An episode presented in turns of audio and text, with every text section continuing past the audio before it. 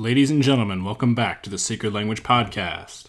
This week, I will be discussing the 1995 film directed by Martin Campbell, Goldeneye, a James Bond film starring Pierce Brosnan. Um, this film was, like I said, released in 1995. Its Metacritic score is a 65, and it's got an average Letterboxd rating of 3.5 stars. Um, the synopsis for this film says Years after a friend and fellow 00 agent is killed on a joint mission, a Russian crime syndicate steals a secret space based weapon program known as GoldenEye, and James Bond has to stop them from using it. Okay, so I'm telling you, this movie is something else.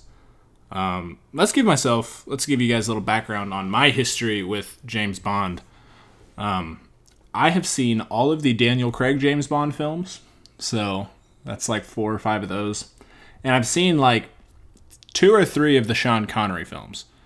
Um, so that's that's it. Like I, I haven't seen really that many of them, but I, I have a basis. Like I understand like who the characters are, who James Bond is, like you know all the tropes. Like I'm I'm familiar with James Bond as a character.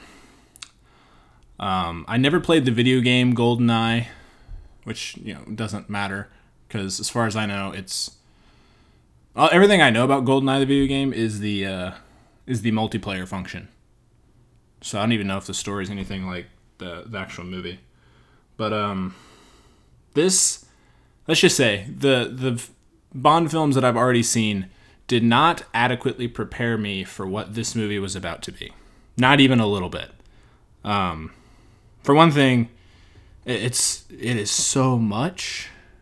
Like it's um it's a lot. Like it, it's a little kooky and weird and uh i really just wasn't expecting it i guess. Like it just it just was. Like i don't know. I don't know. It's uh if you've ever seen a pierce brosnan bond film i guess you know what i'm talking about. Like they just kind of like ratcheted up the weird or the silly or like the the campy. I don't know it just it was not what I expected.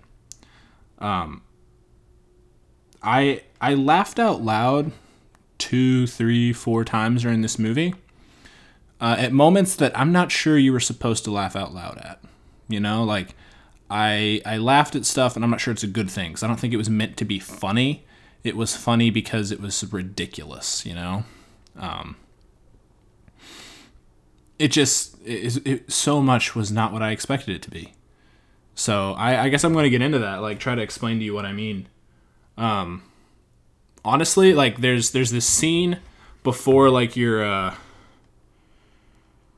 opening song, the opening theme. You know, the the special song that gets written for every every Bond movie. There's like a little scene that like gives you the context of what's going on, and um, it ends. Spoiler alert! I guess it's like the first three minutes. Like whatever it ends with James Bond chasing an unmanned plane off of a cliff on a motorcycle. So, like, he is driving a motorcycle after this plane that is about to drive off of a cliff because it hasn't yet taken off. And he gets to the cliff and he, like, free falls, dives into the plane, and manages to fly it and save it. And it, I laughed because it was so ridiculous. Like, if if it didn't say like James Bond 007, like if it didn't say all the things that clearly marked it as a Bond film, you'd think that this is like one of those like really cheesy action movies that came out in the 80s and 90s. And you're just like, wow, that is above and beyond, man. They really like ratcheted up the the action for this, you know? And they did. Like it was I mean, it was pretty interesting, but sure. Um I think my general overall attitude towards the movie if if I had to like sum it up into like one sentence, I guess is um, if you didn't know this was a Bond film, you'd think it was a parody of a Bond film. Um, which I, I guess is that's just the way I look at it. Like it feels like a spoof. They they play all the tropes and then they like, ratchet it up to like an eleven. So like him flirting with people or like the gadgets are totally insane. The gadgets are crazy. He's got like an exploding pin that's like a class four grenade. I mean, I don't understand the classes between grenades, but it's a class four grenade apparently. Um, his his Omega watch that he always wears, you know, has like a cutting laser in it, and it can also pair with these bombs. So like he'll set these charges and he'll press a button on his watch and they'll blow up. Like there's that. The, I mean, the, the gadgets are a little crazy. Like they're just just a little weird. Um, you know, like the craziest gadget we really see in the the Daniel Craig James Bond is probably the gun that reads his fingertips, like his fingerprint. Like if if it's not his print, it won't the gun won't fire. Like that's about as crazy as it gets if I remember right.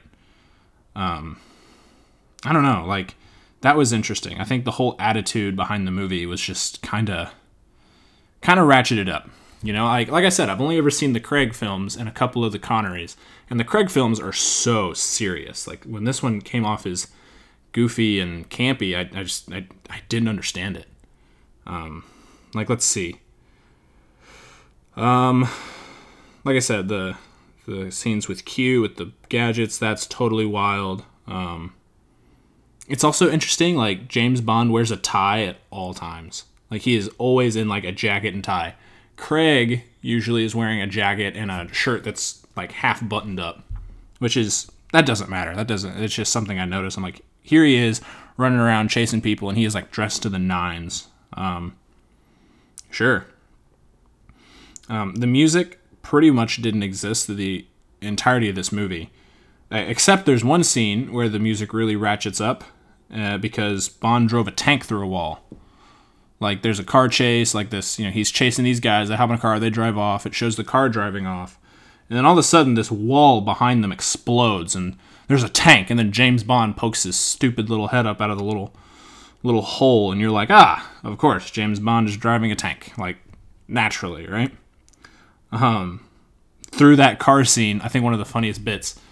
Um, this is about the time when product placement started really becoming a thing in movies, I guess because there was a very obvious plant for product placement. And it was Perrier sparkling water.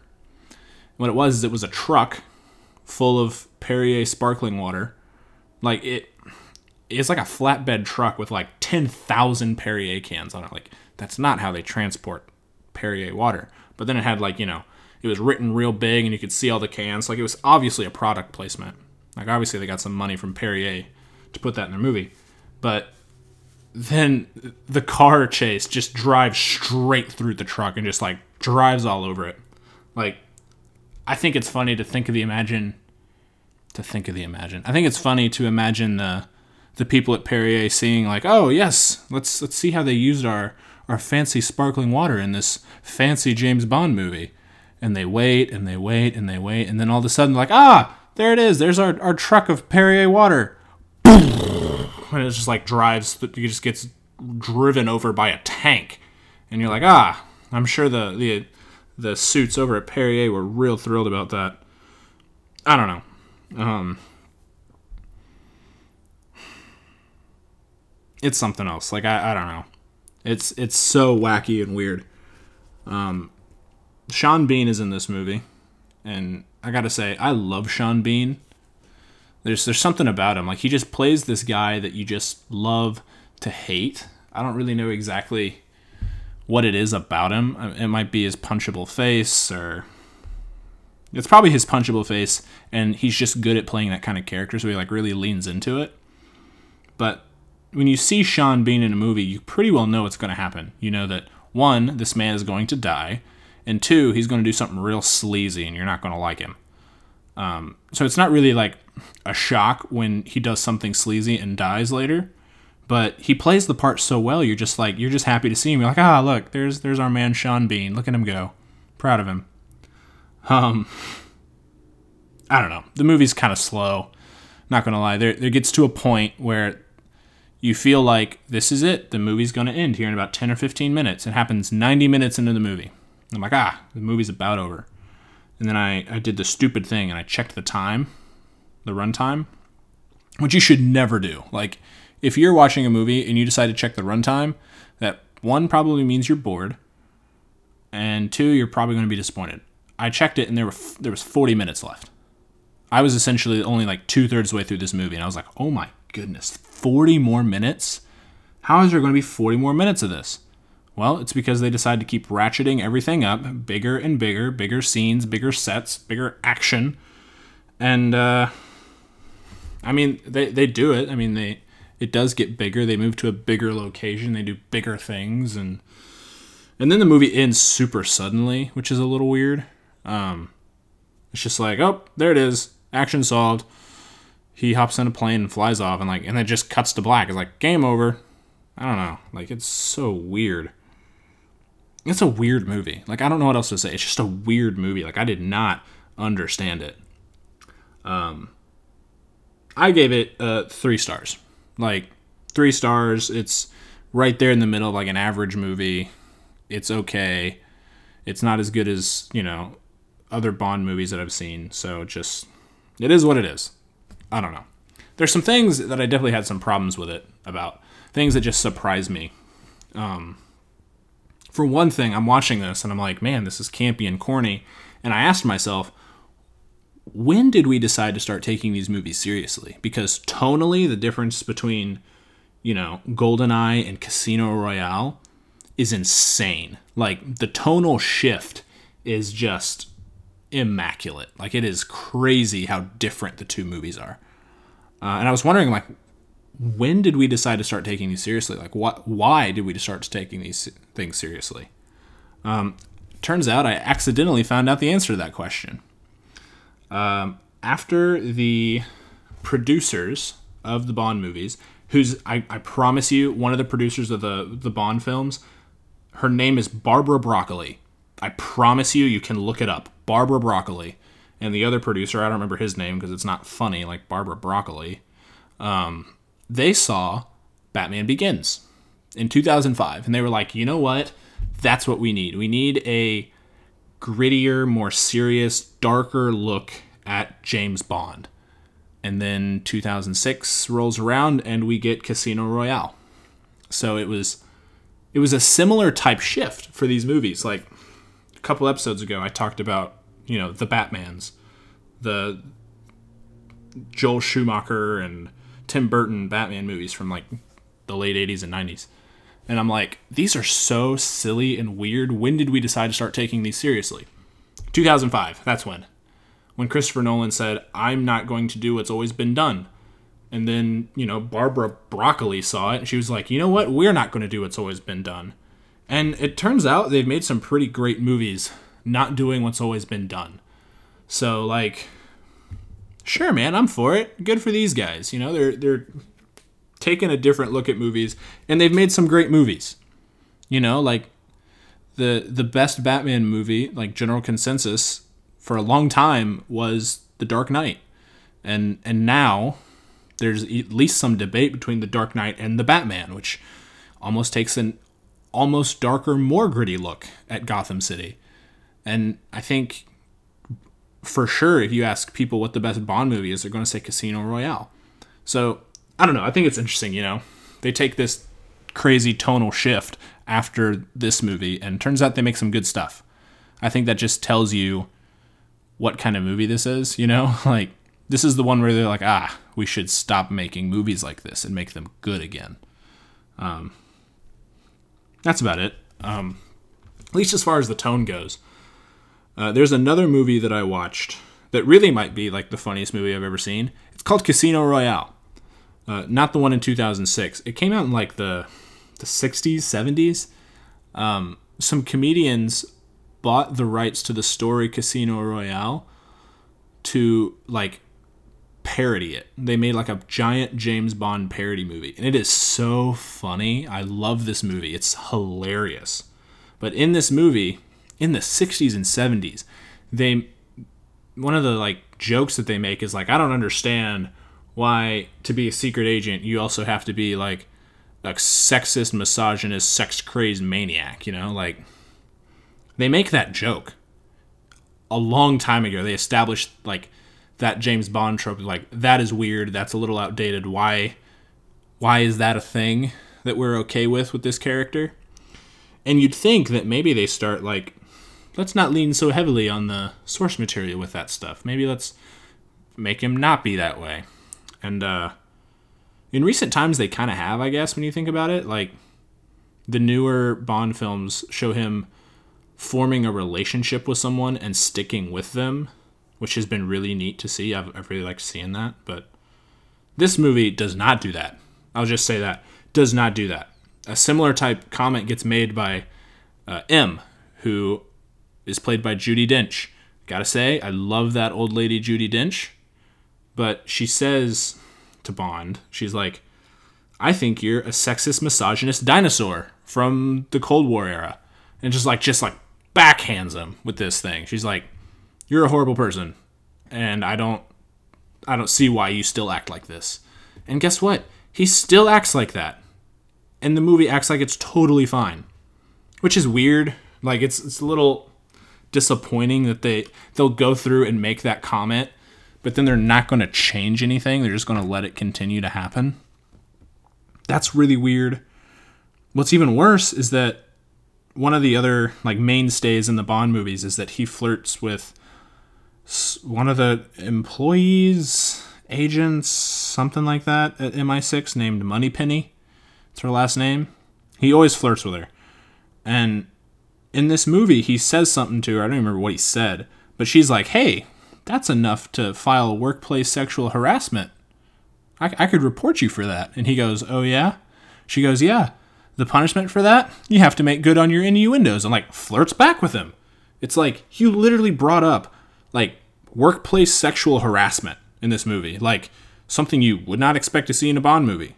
And you're like, oh, hey, look at that. They're like being good people about the way that James Bond treats women. And then the woman who calls him out on it just turns around and says, You'll have to make good on your innuendo, ooh, ooh, ooh, and like winks at him. And it's like, What? What a disappointing thing. Like, that is so sad. Like, such a bummer to see that in this movie. I mean, I don't know what to expect, man. It's a Bond movie. Like, you should pretty well know what you're getting into at this point. Um, I don't know like I said, it's a three star movie. It's it's kind of fun, I guess. Like you'll be entertained. Like if if you're looking for like a bro night kind of a movie, where you just want to watch something loud and crazy, this this would do. It it would fit the loud and crazy bill. Um, it's really funny. There's like a couple very clearly British actors playing Russians in this. Um, one of them is Alan Cumming. You know, like the dude from Spy Kids is in this, and it's like kind of weird. He he puts it's not a bad Russian accent, but you're like that is, you know, like he's so famous now. He's famous enough now that you see him in this movie and you're like, what in the world? What's he doing here? Even weirder is Robbie Coltrane, who, if you don't recognize him by the name, you'd recognize him by the face, because uh, he plays Hagrid in the Harry Potter movies. Um, he's in this playing this Russian guy, and his accent is not as good. Like you can tell he's supposed to be doing Russian and that he's supposed to be doing this Russian accent, but like you can tell that it's a Scottish guy doing a Russian accent. You're like, ah, you're kind of fallen into it sometimes. Um, it's a little funny. Like seeing Robbie Coltrane play this Russian guy is almost worth watching all two hours and ten minutes of this movie. So I'm not sure I'd full on recommend it, but you know, if you're down for a wacky and wild time, this would this would suffice as wacky and wild. So that's what I got to say about this movie. Um, today, as this move, this podcast comes out, I I finally will start a new job, which is something like I am super thankful for. Um, kind of neat. I'm getting I'm getting this job precisely two months after the day that I got laid off. Like precisely two months. Um, I got laid off March 2nd. I'm starting a new job May 2nd. Like, kind of nice. Um, it's not been all that stressful, but in other ways, it's been really stressful and hard. And I'm really glad that it's kind of coming to an end because, you know, making money's pretty cool. I like making money and being, you know, feeling like I'm actually doing something besides like hanging out and trying to find a job. Um, on the other hand, I've been able to watch a lot of movies over the past two months. Um, I've watched precisely 60 movies in the 61 days that I've been laid off. Is that right? No. Yeah, 60 movies in 61 days. Um, that's a lot. I normally would not watch that many movies in that span of time, but when you don't have to go to work every day, you've got a lot of time to fill. And so I've I've seen a lot of movies, and I don't know if that's necessarily a complete waste of time. Maybe it is. Like I've thought about it, and the things that I could have done in that eight weeks, like I'm I've picked up, you know, I'm trying to get back in shape, so I'm I'm running a lot more, trying to give myself a basis, you know, I want to be in a certain kind of shape before I would have to start a marathon training program because I'd, I'd like to run a marathon this year. And as I learned the first time, you should probably be in shape before you start training. You really shouldn't go from zero to marathon in 12 weeks. So I'm trying to get myself in shape. And it's like, you know, if I'd have started that eight weeks ago, I'd I'd be in pretty good shape. I'd, I'd be feeling pretty strong and pretty good, but I didn't. And like, that's on me. Um, I have not read as much of my books, like as much as I could have, or what uh, as much as I'd like to. I've kind of fallen out of some of my routines, and like, well, my whole life, my whole routine, you know, getting up and going to work and doing all that stuff, it got totally upended, and um, I'm very excited to get back to having a routine. I I love my routine. I love just a predictable, normal cycle day in and day out. So I'm I'm definitely looking forward to getting to do that, you know, getting that opportunity. So I'm excited. Starting a new job, it'll be good. It'll be exciting. I can't procrastinate on the podcast as much anymore. For the past, you know, 2 months when I have posted, like cuz like I said last week, I've not done a great job of posting, but when I have posted, um, I've normally like recorded on Monday because I'm like I got nothing else to do today. I'll record the podcast today now I have to get back in the, the cycle of like recording it Sunday or Saturday or whenever. And uh, I'm just excited. It'll be good to uh, get back into a nice little routine. Um, let's see. Watford news. We only got a couple more weeks of Watford news, at least like games and score wise. Um, Watford are in 20, 19th place. Sorry, they're in 19th place, which um, there's only 20 places, so that's pretty pitiful. We're, we're in the relegation zone, and we are, as of Saturday morning before their game kicked off, they are like nine points from safety, which, okay, win three out of your next five games. Not looking good, not looking promising, but there, there are winnable games on our schedule yet. And the most winnable, I would think, out of that group was our our our match against Burnley, who we played Saturday morning. Um, I did not get to watch the game live, and probably for the better. I, I checked the score. Well, I just checked like Twitter or something, and I saw that there was an early goal. I thought, hey, early goal, that is great. Eight minutes in. Turned out like it was kind of an own goal. You know, shot got deflected, goes in. I'm like, hey, we get a lead on another bad team this early. I think we can manage it and we did what we were doing for the rest of the day. And I come back and check the score. 2 1. We, we lose the game 2 1. We gave away a point, a goal in the 83rd minute, and then three minutes later in the 82nd minute to just, sorry, 86th minute to really just seal the deal. We're still, we're still eight week, still nine points back from safety. Sorry, I'm getting all confused here. We're still nine points from safety, and now we only have four games. And uh, mathematically, it's still possible, but uh, we're going down. There's just it's been sad. I, I saw some pretty pretty bad stats after our loss on Saturday. It says that Watford are the first club to ever lose 11 consecutive home Premier League matches. 11 Premier League games in a row at home we have lost. Uh, we're the first club to ever lose 15 consecutive games against one opponent. We uh, conceded the fastest goal in Premier League history, and we have the joint worst FA Cup final defeat in history.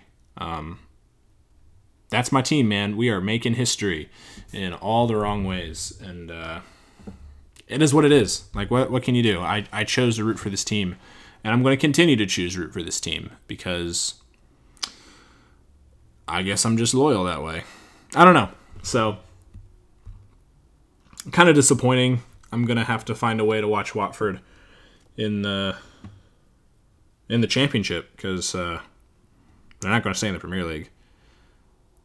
Um, it's it's been officially announced at this point that the new coach manager Roy Hodgson will be leaving at the end of the season, uh, which a lot of fans are very glad about because they're like, you came here and you've done nothing for our team.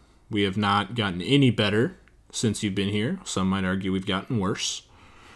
So there needs to be a lot of change at the club. It's not just Roy's fault. There there are a lot of things that need to change for uh, real real progress to be to be made. So I don't know. It's sad, a little disappointing, but you know, at the end of the day, it's just soccer, and there are a lot bigger things. So that's my life. That's that's Goldeneye. That's uh, starting a new job. That's definite relegation for the old Watford Hornets. But um, thank you guys for listening. Thanks for uh, checking in and, and being being a part of this. Um, if you love this podcast, please share it with someone you love. If if you hate this podcast, please share it with someone you hate. Like, you know, I don't know. Don't hate anyone. That's not cool, actually. Um, I really hope, you know, summer's rolling around. You guys have a great summer. You make friends, that things go well. Hopefully, you'll keep listening to this podcast and we'll get more of my friends on here and we'll talk about more fun movies. But um, in the meantime, stay safe out there. Love you guys. Bye bye.